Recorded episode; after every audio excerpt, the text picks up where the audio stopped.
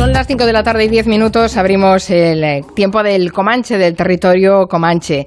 Aunque antes de empezar, quiero contarles que en las últimas horas nos hemos visto involucrados en una polémica provocada por un artículo escrito por Máximo Pradera en su blog del Diario Público.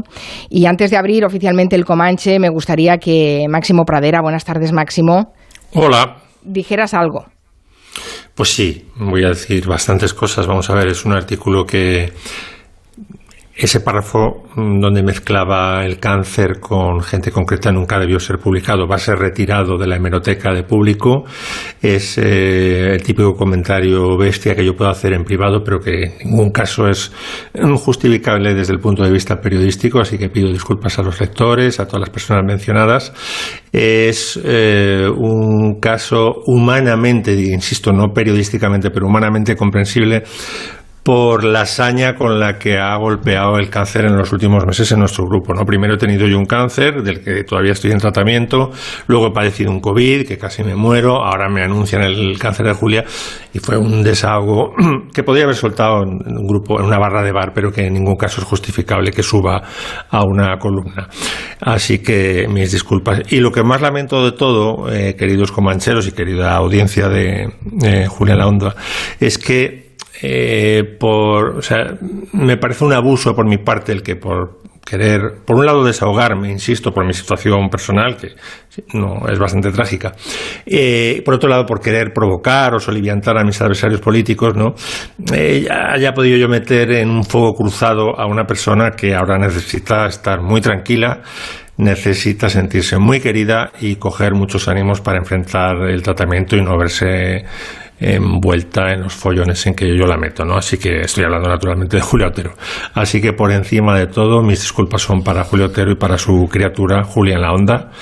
Y bueno, que lamento mucho lo sucedido. Uh-huh. Bueno, en nombre del programa, yo lo que quiero decir es que aceptamos tus disculpas. Vamos con el Comanche. Muchas gracias.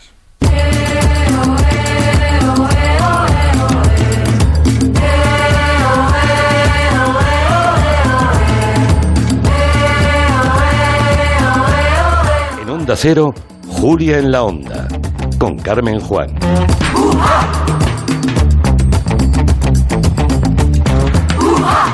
Ya no iba Máximo Pradera, también está Nuria Torreblanca. Buenas tardes, Nuria. Muy buenas, ¿qué tal? A Miki Otero también. Buenas tardes, Miki. Hola, buenas tardes a todos. Y también a Joana Bonet, que ya saben que cada vez que aparece por aquí nos llena el Comanche de glamour. ¿Qué tal, Joana? Bienvenida de nuevo. Muy bien, muchas gracias. Muy contenta de estar aquí y con muchas ganas de deciros a todos, a todo el equipo y a Julia que os quiero. Y lo necesitaba decíroslo. Muy bien, muchas gracias. Sé que hay mucho amor en este equipo y en este programa y entre la audiencia también. Y entre la audiencia. Se agradece mucho. Sí, bueno, ha sido una semana muy marciana, tengo que decirlo. Nos ha pasado un poco de todo. Ya empezamos con esa noticia que nos ha girado un poco el ánimo a todos. Pero además es que hemos estado mirando al cielo con las canciones de la mesa de redacción y hoy hemos descubierto que Miki también estaba mirando al cielo buscando ese planeta rojo para inspirarse y traernos un trocito de Marte al Comanche. Yo creo que vamos a empezar por los marcianos. Yo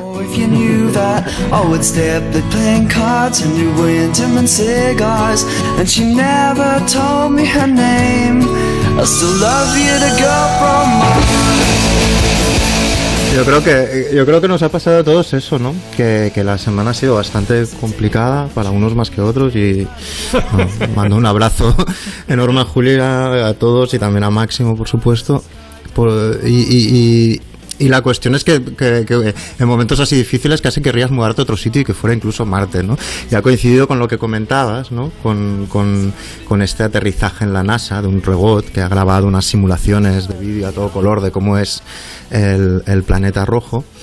Y a pesar de que eso ha costado 2.200 millones y de que está grabado con toda la espectacularidad de la NASA, es como que ha pasado un pelín desapercibido para lo que podría haber sido algo tan importante. Y yo sospecho precisamente es porque tenemos tantos líos en nuestro planeta azul que no nos da por mirar demasiado al otro, ¿no?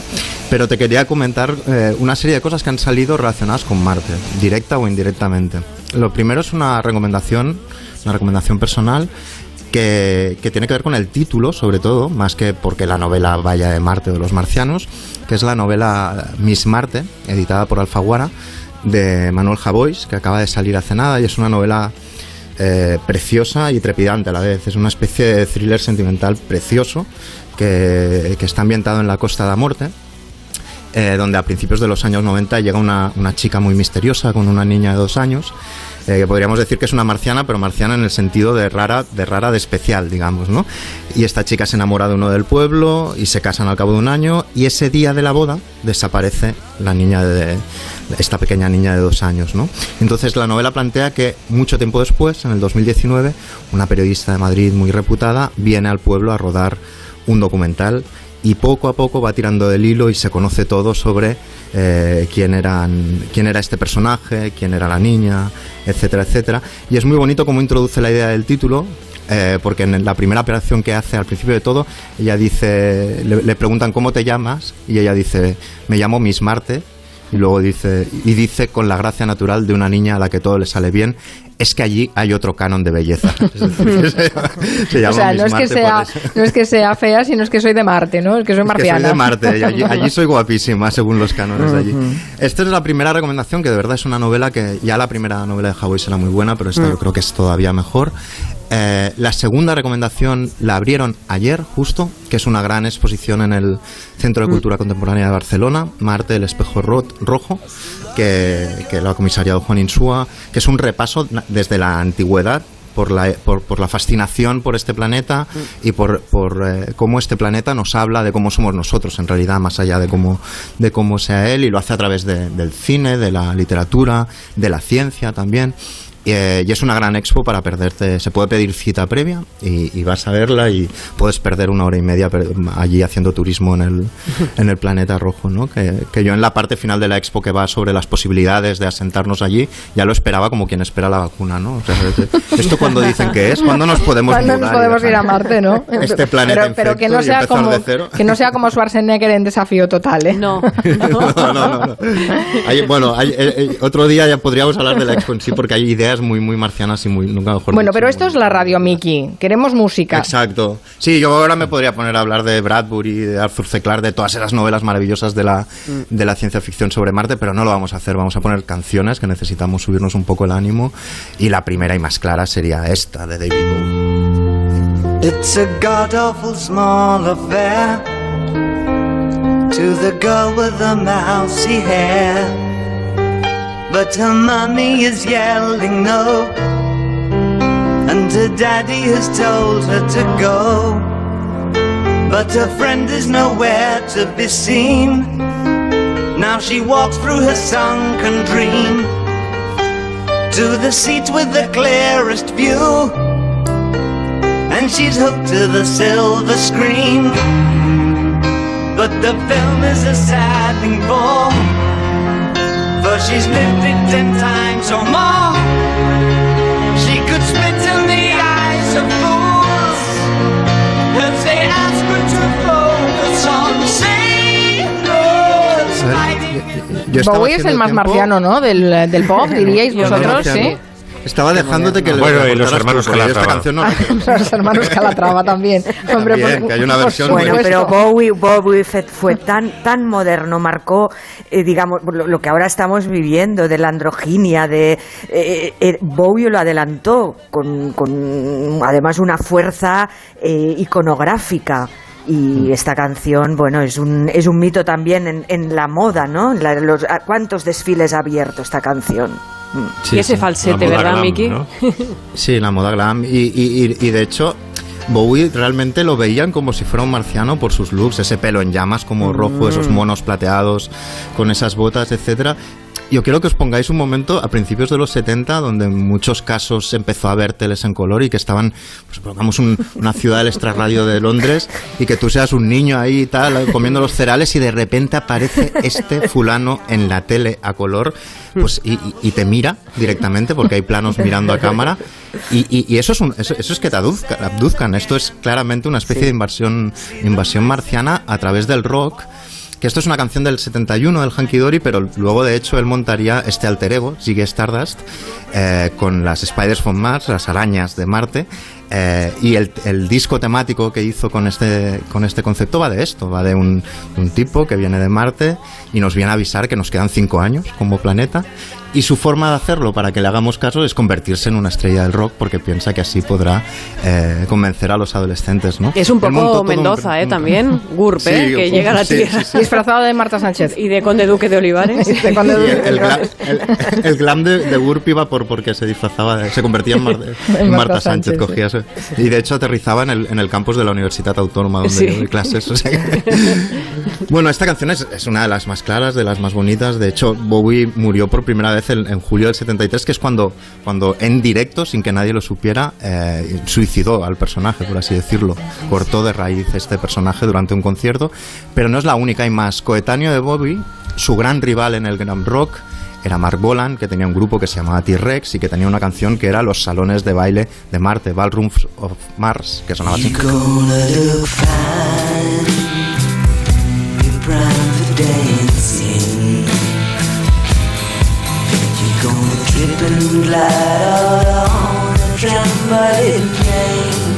Esta canción que básicamente va de una chica que parece una bruja con poderes, con los ojos de diamante, y que baila en los salones de baile de Marte, que os sonará la melodía, muy probablemente, más allá de los fans de T-Rex que haya en la sala, porque hubo otra canción en castellano, increíblemente famosa, que sonaba sospechosamente igual, que era esta otra.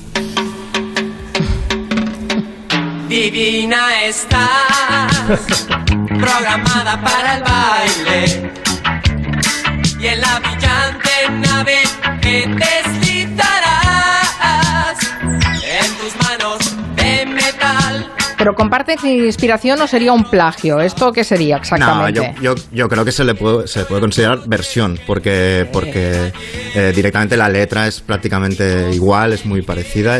Por cierto, esta chica programada para el baile de la canción se supone que era Alaska, porque hay una mención en la letra a que es ella, y yo creo que Auserón de siempre ha tenido mucho olfato para detectar buena música más allá de nuestras fronteras, y hizo esta versión, que no sé si sale en el disco reconocida como obra de T-Rex, pero bueno, está clarísimo que es una versión, ¿no? Los marcianitos bajan al temps. A l'intempèrie de l'univers, l'última espurna se l'han portat. Tercer planeta, sistema solar. Los marcianitos de Sisa. Este es nuestro cantautor galáctico, un favorito personal, sí. Vecino de mi barrio y del de Julia también. Vivió muchísimo tiempo en Madrid. Y vivió en Madrid cuando hizo su... Se cambió el nombre también. Sí, Ricardo Solfa, sí. Un absoluto... Yo lo encontré genio. Varias veces como Ricardo Solfa en el Coc en Madrid y no sabía si decirle, ostras, Sisa, ¿cuántas veces hemos cantado tus canciones, no? Cual se vol nit, pot sortir el sol, pero lo respetabas como Ricardo Solfa, ¿no? Intentabas ver al otro personaje que había nacido. Es que no era en el escenario, él creo que lo llevaba a su casa, o sea, yo creo que se iba a renovar el DNI y decía, no, yo Ricardo Solfa, pónmelo ahí, o sea que estaba muy, muy dentro. Esta es del 81, es del disco Nit de Sant Joan, que es precioso de cabo a rabo, y es Sisa sintiendo pena por esos marcianitos que han perdido el calor y el sabor, es decir, han perdido la capacidad de disfrutar, la capacidad del baile, y él se propone encenderlos de alguna manera y que vuelvan a gozar de aquella manera, ¿no? Y porque dice que ellos han perdido el sabor tropical y viven igual que los esquimales, y él, con esta canción, pues los anima, ¿no?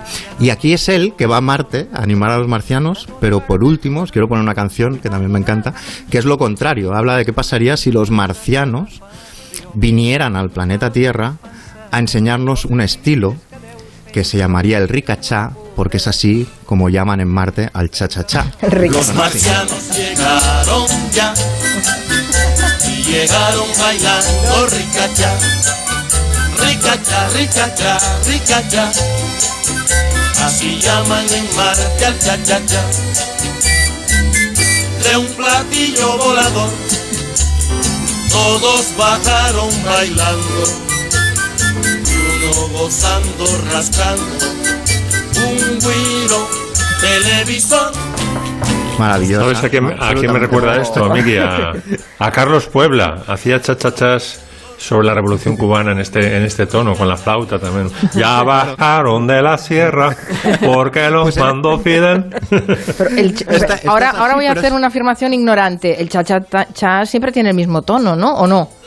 Sí, pues, pero sí. Por la instrumentación se puede cambiar. Ah, vale.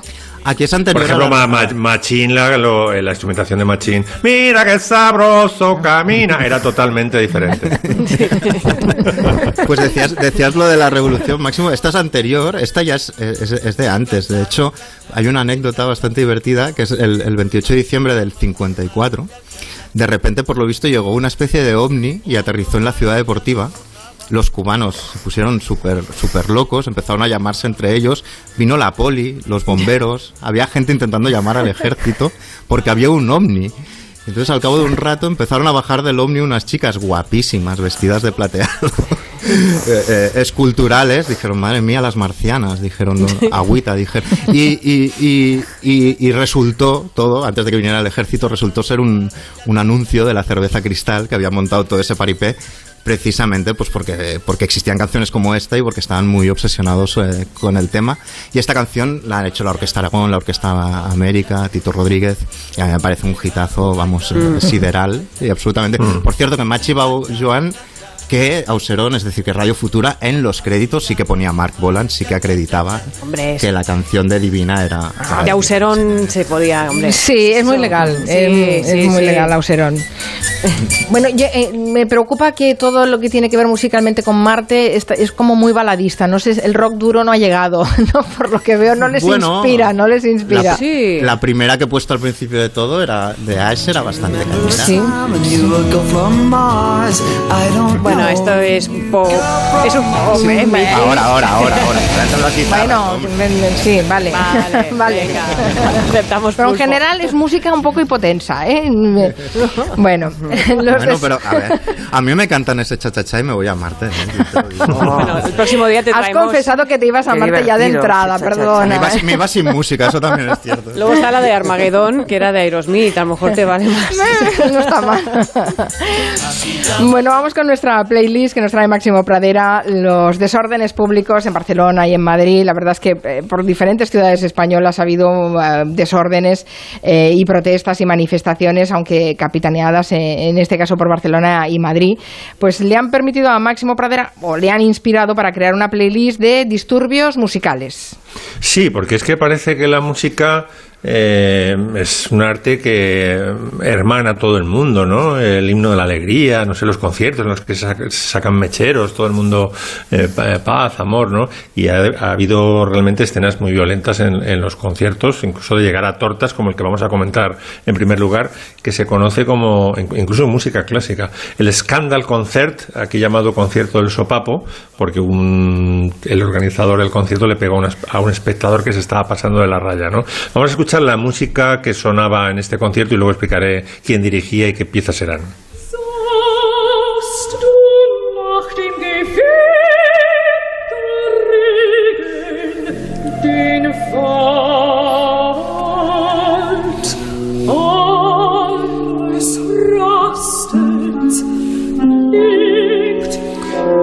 Como veis, es música un poco raruna, sí, música... Perdona, ¿has dicho que es el concierto del sopapo? ¿Se llama así? ¿Ah? Bueno, es el nombre, un poco el apodo, ¿no? El nombre oficial es Scandal Concert. Ah, vale. En alemán. Vale. Y tiene lugar en Viena, en la Musikverein, en la Sala Grande, donde se hace el concierto de Año Nuevo. Y dirigía Schoenberg una serie de obras de la llamada Segunda Escuela de Viena, ¿no? No solamente obras suyas. Entonces...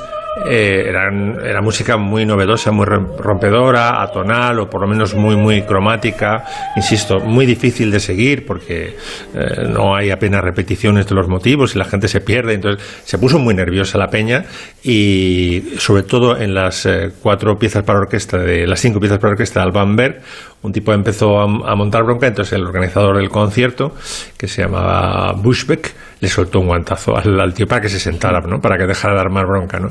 Y luego le demandó y tal. Y hubo un compositor de operetas muy gracioso que se llama Oscar Strauss, que fue testigo de este bofetón del organizador del concierto al espectador, que dijo que el ruido de ese sopapo había sido el sonido más armonioso en todo el concierto, de lo disonante, ¿no?, y lo terrible que había sido para la audiencia soportar eso. La verdad es que la música de la Segunda Escuela de Viena es muy, muy difícil de escuchar, ¿no? Sí, muy marciana. Y esto bueno, fue de hecho, cuando la oía a mí me recordaba a aquella cantante del Quinto Elemento. Que, ay, sí, es verdad. Que también tenía sus agudos, ¿no? La casta diva, sí, ¿no? La diva operística de la película El Quinto Elemento.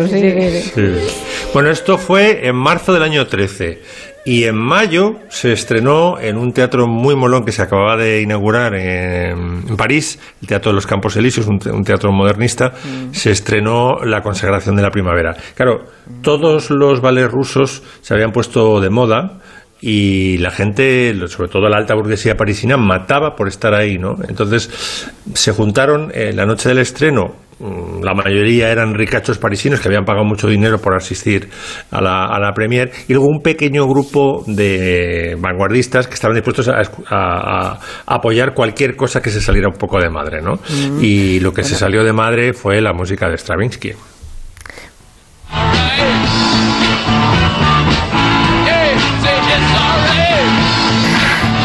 Me parece que no es esta.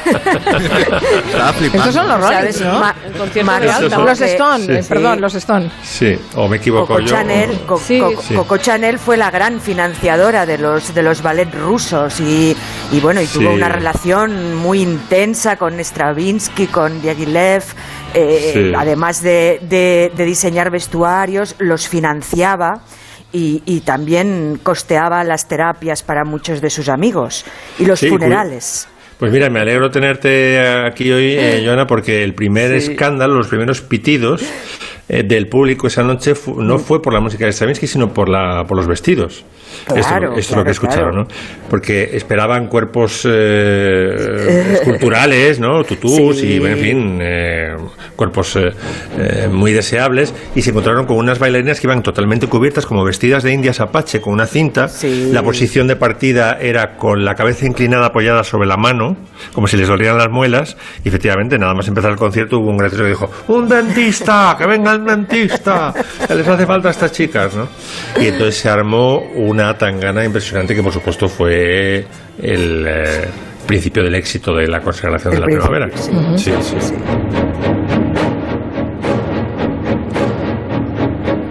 Esto también es música de tensión, ¿eh?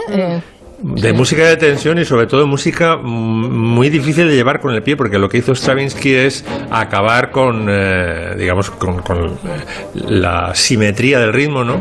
Y entonces te puede hacer 1, 2, 3, 4, 1, 2, 3, 4, cada vez va acentuando una parte distinta del compás y la gente se vuelve loca, ¿no? Vamos a hacer uno de las escenas más violentas en una sala de conciertos de toda la historia. Vamos a hacer una pausa y después Joana nos cuenta las perspectivas que hay ante la Semana de la Moda de Milán, que empieza este fin de semana, y los cambios que se han tenido que introducir por la COVID-19.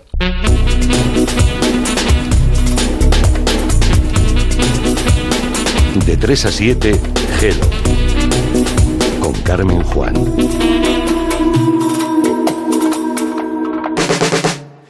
Últimos 4 días de descuentos en Hipercor y Supermercado El Corte Inglés. Jamón de cebo ibérico 50% raza ibérica Julián Martín, pieza de 8 kilos, antes 159€, ahora por solo 99. Hemos dejado lo mejor para el final. Solo hasta el 28 de febrero en El Corte Inglés, en tienda web y app. Hay un monstruo, nos está vigilando. Estamos perdiendo el tiempo, esa cosa está ahí fuera. Tenemos que acabar con ella. Jason Statham. Va a morir mucha gente si no lo hacemos. Yo me apunto. Y yo. Megalodón. Estreno en televisión el sábado a las 10 de la noche en el peliculón de Antena 3. La tele abierta. ¿Qué prefieres? ¿Meter un golazo o que te toque el pomponazo? Meter un golazo. ¿Seguro? Sin duda. Que son 9 millones, ¿eh? Pero ¿no ves que mi verdadera pasión es el fútbol? Vale, yo lo digo por si acaso. Cuando juegas al cuponazo de la 11, colaboras con una gran labor social y ayudas a que miles de personas con discapacidad podamos convertirnos en nuevos campeones. Y campeonas. Cada viernes 9 millones y 15 con el XXL. 11. Cuando juegas tú, jugamos todos. Juega responsablemente y solo si eres mayor de edad. Bueno, Ahora cuando termine esta videollamada voy a mirar lo de la alarma. Porque ahora que casi todo el trabajo lo hago desde casa y tengo aquí todo el equipo, discos duros, datos de clientes y demás, yo creo que es buena idea ponérmela. Confía en Securitas Direct. Ante un intento de robo o de ocupación, podemos verificar la intrusión y avisar a la policía en segundos. Securitas Direct. Expertos en seguridad. Llámanos al 945 45 45 o calcula online en securitasdirect.es. Últimos 4 días de descuentos en Bricor. Hasta un 30% de descuento en una gran selección de productos. Estanterías metálicas, mecanismos eléctricos, pinturas de color para paredes y techos. Hemos dejado lo mejor para el final. Solo hasta el 28 de febrero en El Corte Inglés, en tienda web y app. Sorprende que si pasaba algo en el Partido Popular, con el poder que tenía usted en aquel momento en el Partido Popular y en el gobierno, usted no se enterase. Yo tenía mucho poder y usted tiene mucho poder aquí, ¿no? ¿Cuánta gente trabaja aquí? ¿Usted sabe a qué se dedican todos? ¿Usted sabe que todos lo hacen bien? Lo de Évole. Entrevista a José María Aznar. Nueva temporada el domingo a las 9:25 de la noche en La Sexta.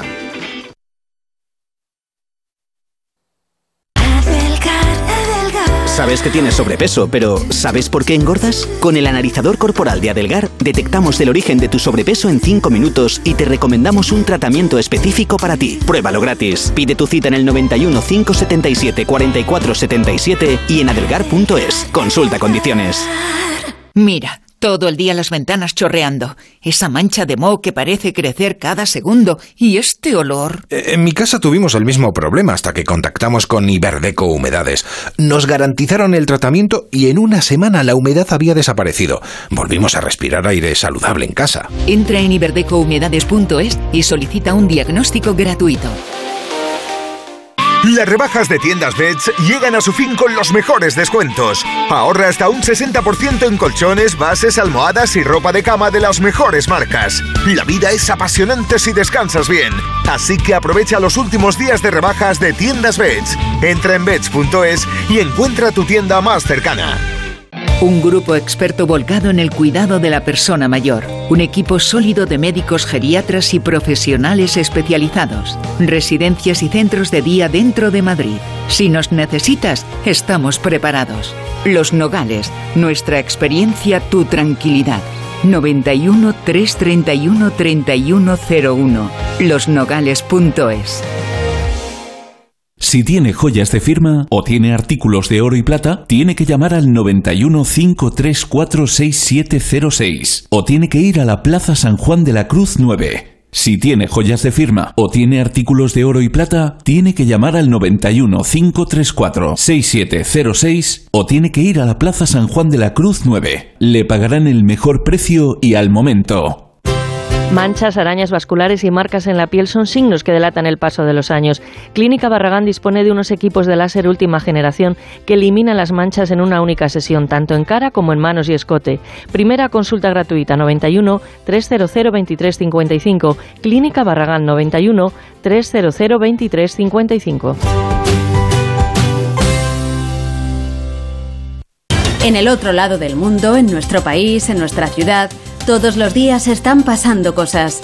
Las noticias, las declaraciones, los hechos y los sucesos no descansan. Por eso, si los sábados y domingos también te gusta estar bien informado, escucha Noticias Fin de Semana.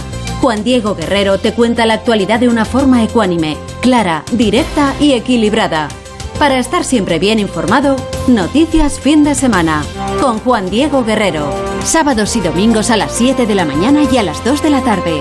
Y siempre que quieras, en la app y en la web de Onda Cero. Te mereces esta radio. Onda Cero, tu radio.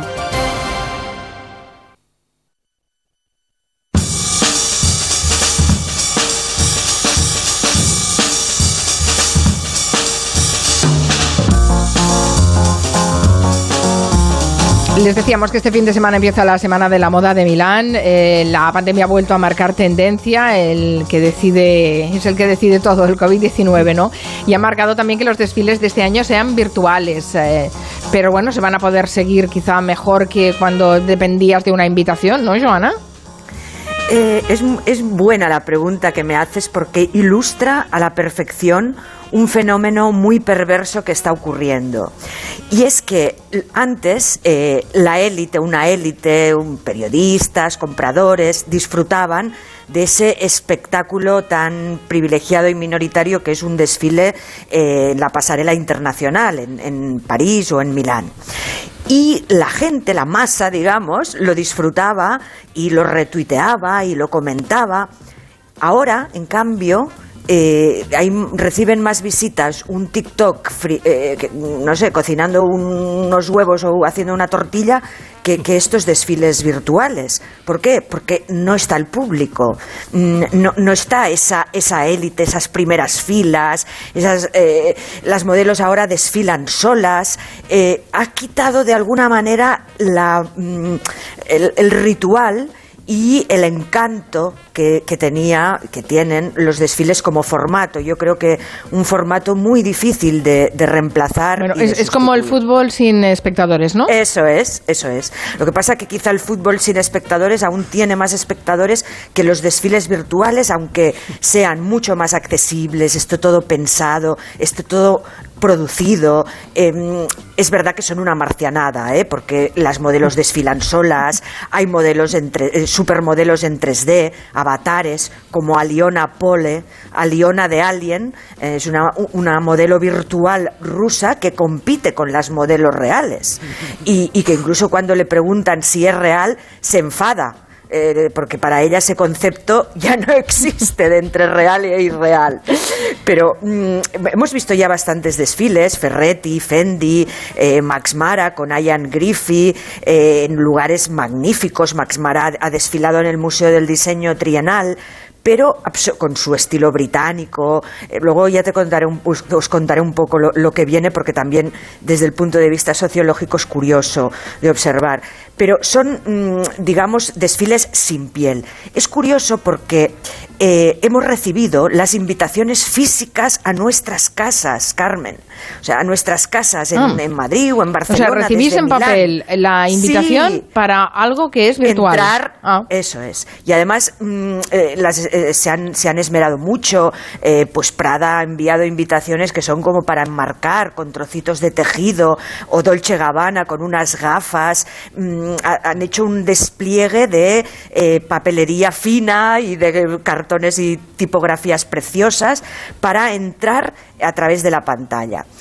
Yo creo que el espectáculo hipnóptico de un desfile pues no se puede reemplazar, porque hay algo muy magnético y a la vez sinestésico. Estás viendo una repetición constante, como los índices bursátiles que van desplegándose y siguen como el tapiz roulant.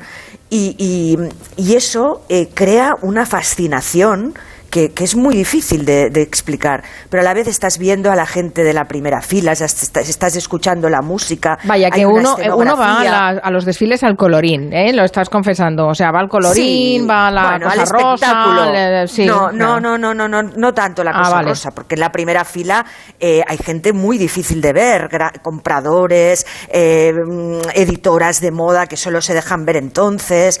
No es tanto la parte del cotilleo, sino el espectáculo en sí. Pues por ejemplo, Chanel convertía el Gran Palais en un glaciar, en una estación de tren, en una ribera maya, en un hipermercado. Claro, todo esto. Vale, no era tanto la gente como el espectáculo. El espectáculo en sí. Oye, Joana, ¿y qué es lo que viene? Que me has dejado. No sé si Miki y Max tienen interés, pero aquí Nuria y yo sí. Sí, estábamos aquí bien pensando que Milán, ahora la semana de Milán quiere acabar con el chándal. Quiere acabar con esos modelos, quiere matar al chándal, claro.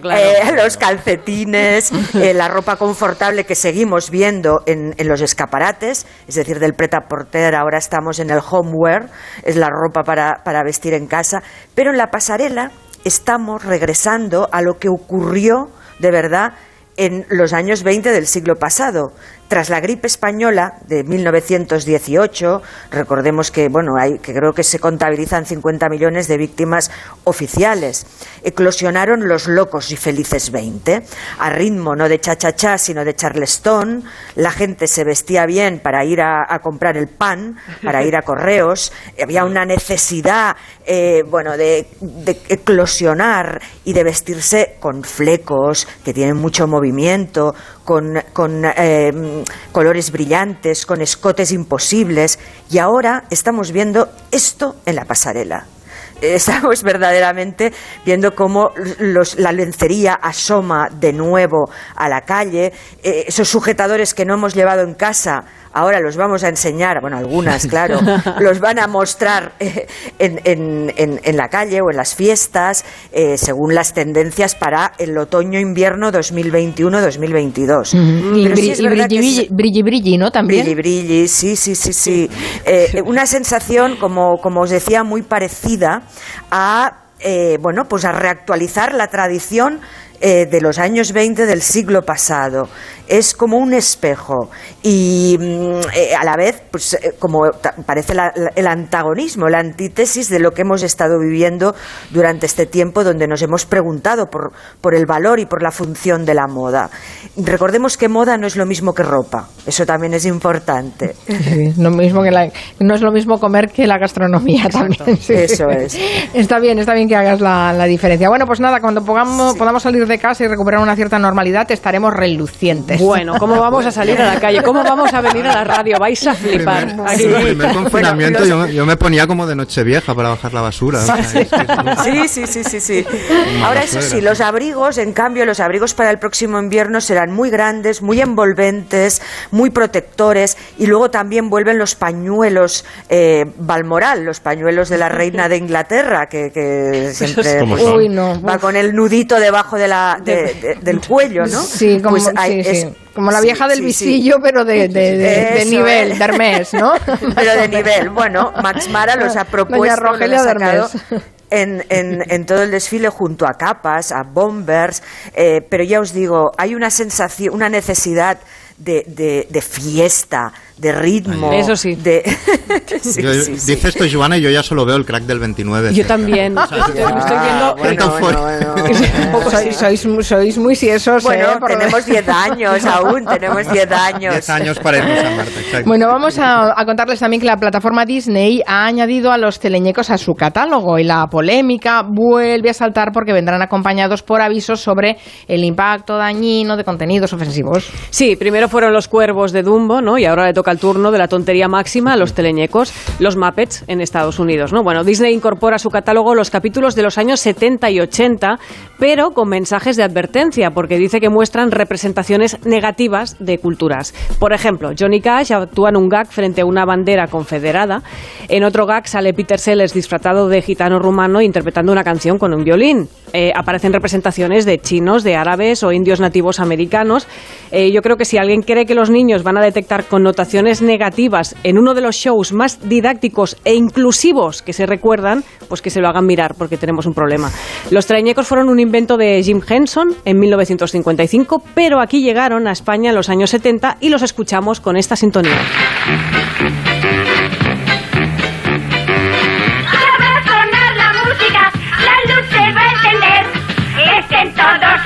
Porque empieza nuestro show. Hora es de maquillarse y de vestirse bien. El telón se levanta porque deja que se levante, ya lo bajará. Y ya va a dar comienzo. Asombroso, lo más grandioso, lo más rumboso, lo más grandioso. Lo que dura siempre alegre. Los felices años 20. Es que el universo de los teleñecos era perfecto. La variedad de personajes, físicamente, los caracteres tan distintos que tenían, las personalidades, ¿no? No sé si hay algo más inclusivo que eso, ¿no? Aceptar que la variedad era genial, vivir todos juntos, ¿no? Se podían... El monstruo, el monstruo de la galleta. Claro. Que después lo pusieron a dieta de zanahorias. Sí, ¿no? Sí. Empezaron a ver que... No, ni nada, que dirían en Andalucía. No, ni nada. Bueno, empezaron... Bueno, eso, se peleaban mil veces, pero como pasa en la vida, ¿no? Luego siempre acababan en un punto de entendimiento y a veces también ese punto llegaba cantando. Maná, maná. Maná, maná. Maná, maná. Le hemos cantado todos, ¿eh? Maná, maná. Sí, el vídeo que hay en YouTube de esta canción es infalible, sí, para los niños. De verdad, infalible. Y para los mayores, porque yo lo estaba preparando también, y no he podido parar de reír en todo el rato. Es que, maná, maná. Es que todas maná, tenemos... Maná, maná. Todos tenemos un tereñeco preferido, pero... ¿Qué vas a decir dentro? Que todos también. Yo soy muy de la creencia que todos tenemos un tereñeco dentro, pero creo que... Será vosotros, ¿eh? Claro. Oh, yo sí, yo soy muy teleñeca. Hay, como decía Máximo, él tiene a Coco adentro como preferido, que es el camarero que nos enseñó que esto es arriba, esto es abajo. Tuvo tanta aceptación en España que incluso le escribieron un gag, que esto entronca con el tema que hemos hecho antes del Comanche, un gag en el que Coco era andaluz. Buenas noches, señor. Bienvenido a la casa de comida. ¿Qué es como se dice casa de comidas en andaluz? Ah, eso está bien. Pero qué muy bueno. La verdad es que no soy andaluz, pero he aprendido el acento y ya sé decir muchas cosas. Me las ha enseñado mi amigo Luis. Yo soy Coco, su camarero, cantante y bailarín preferido. Toma ya, qué arte tenía. Bueno, Coco, por cierto, que en inglés era Grover, el personaje era Grover, y en Latinoamérica era Archibaldo. Podíais imaginar ese nombre. Se lo buscaron fácil, ¿eh? Archibaldo. Claro. Bueno, personalidades de Coco. Además de Coco el camarero, teníamos a Super Coco, que era un superhéroe, a Coco el sheriff y la Jaca Paca, que también tuvo mucho éxito. Y uno de mis preferidos era el Conde Draco, que era un Drácula que a mí me recordaba a Luis Aguilé y tenía una risa única. ¡Salud, amigos! Soy el Conde Draco. Habéis llegado a tiempo para contar manzanas conmigo.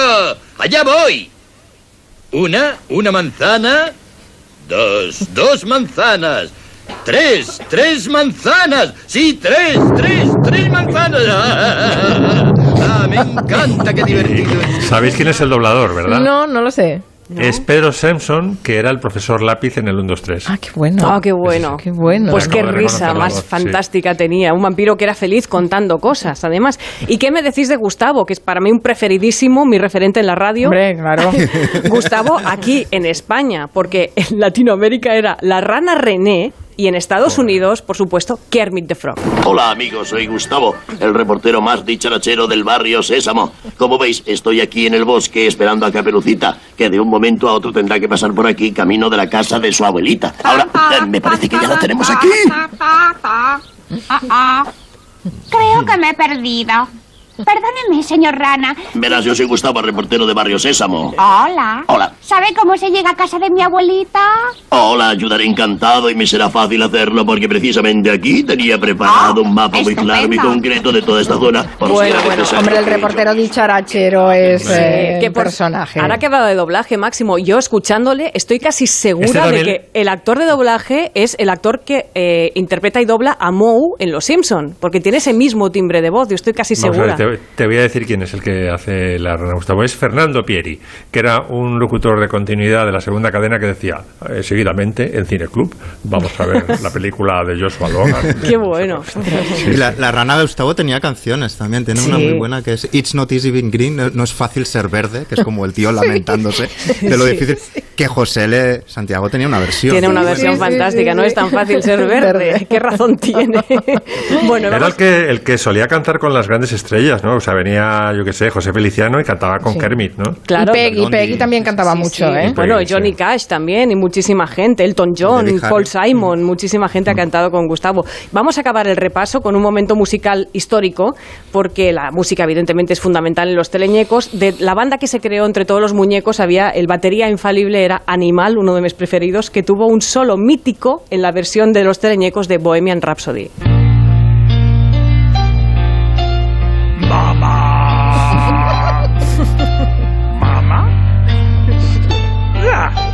Mamá.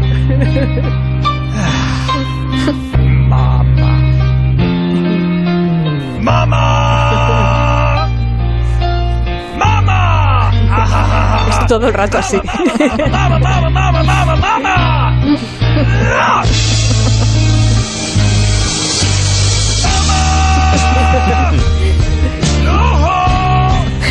Fantástico. Digamos que la canción lo pone fácil, ¿eh? Porque te sale el mama de dentro, ¿eh? Sí. Pero animales, de los mejores personajes. Ah, qué bueno este repaso, hemos vuelto a la infancia. Oye, Nuria, Epi y Blas, que también son de Jim Henson, sí. ¿Son un spin-off de los Teleñecos o qué son? Bueno, entraron un poco más tarde dentro de Barrio Sésamo, Sesame Street, que ya incorporaron muñecos de los Muppets dentro de Barrio Sésamo, pero eso ya fue un poco más tarde, pero sí, evidentemente también eran... Pero ya es otra cosa, ¿no? Ya no tienen ese puntito. Bueno, no, pero también tenían una cierta gracia. Sí. Con las dos camitas, sí, con las dos camitas. Bueno, Máximo, selecciona otra canción de la playlist que dedicamos a los disturbios. Bueno, antes me colé y correspondía hablar del Festival de Altamont, que es el festival más violento de la historia del rock, que sonaba así.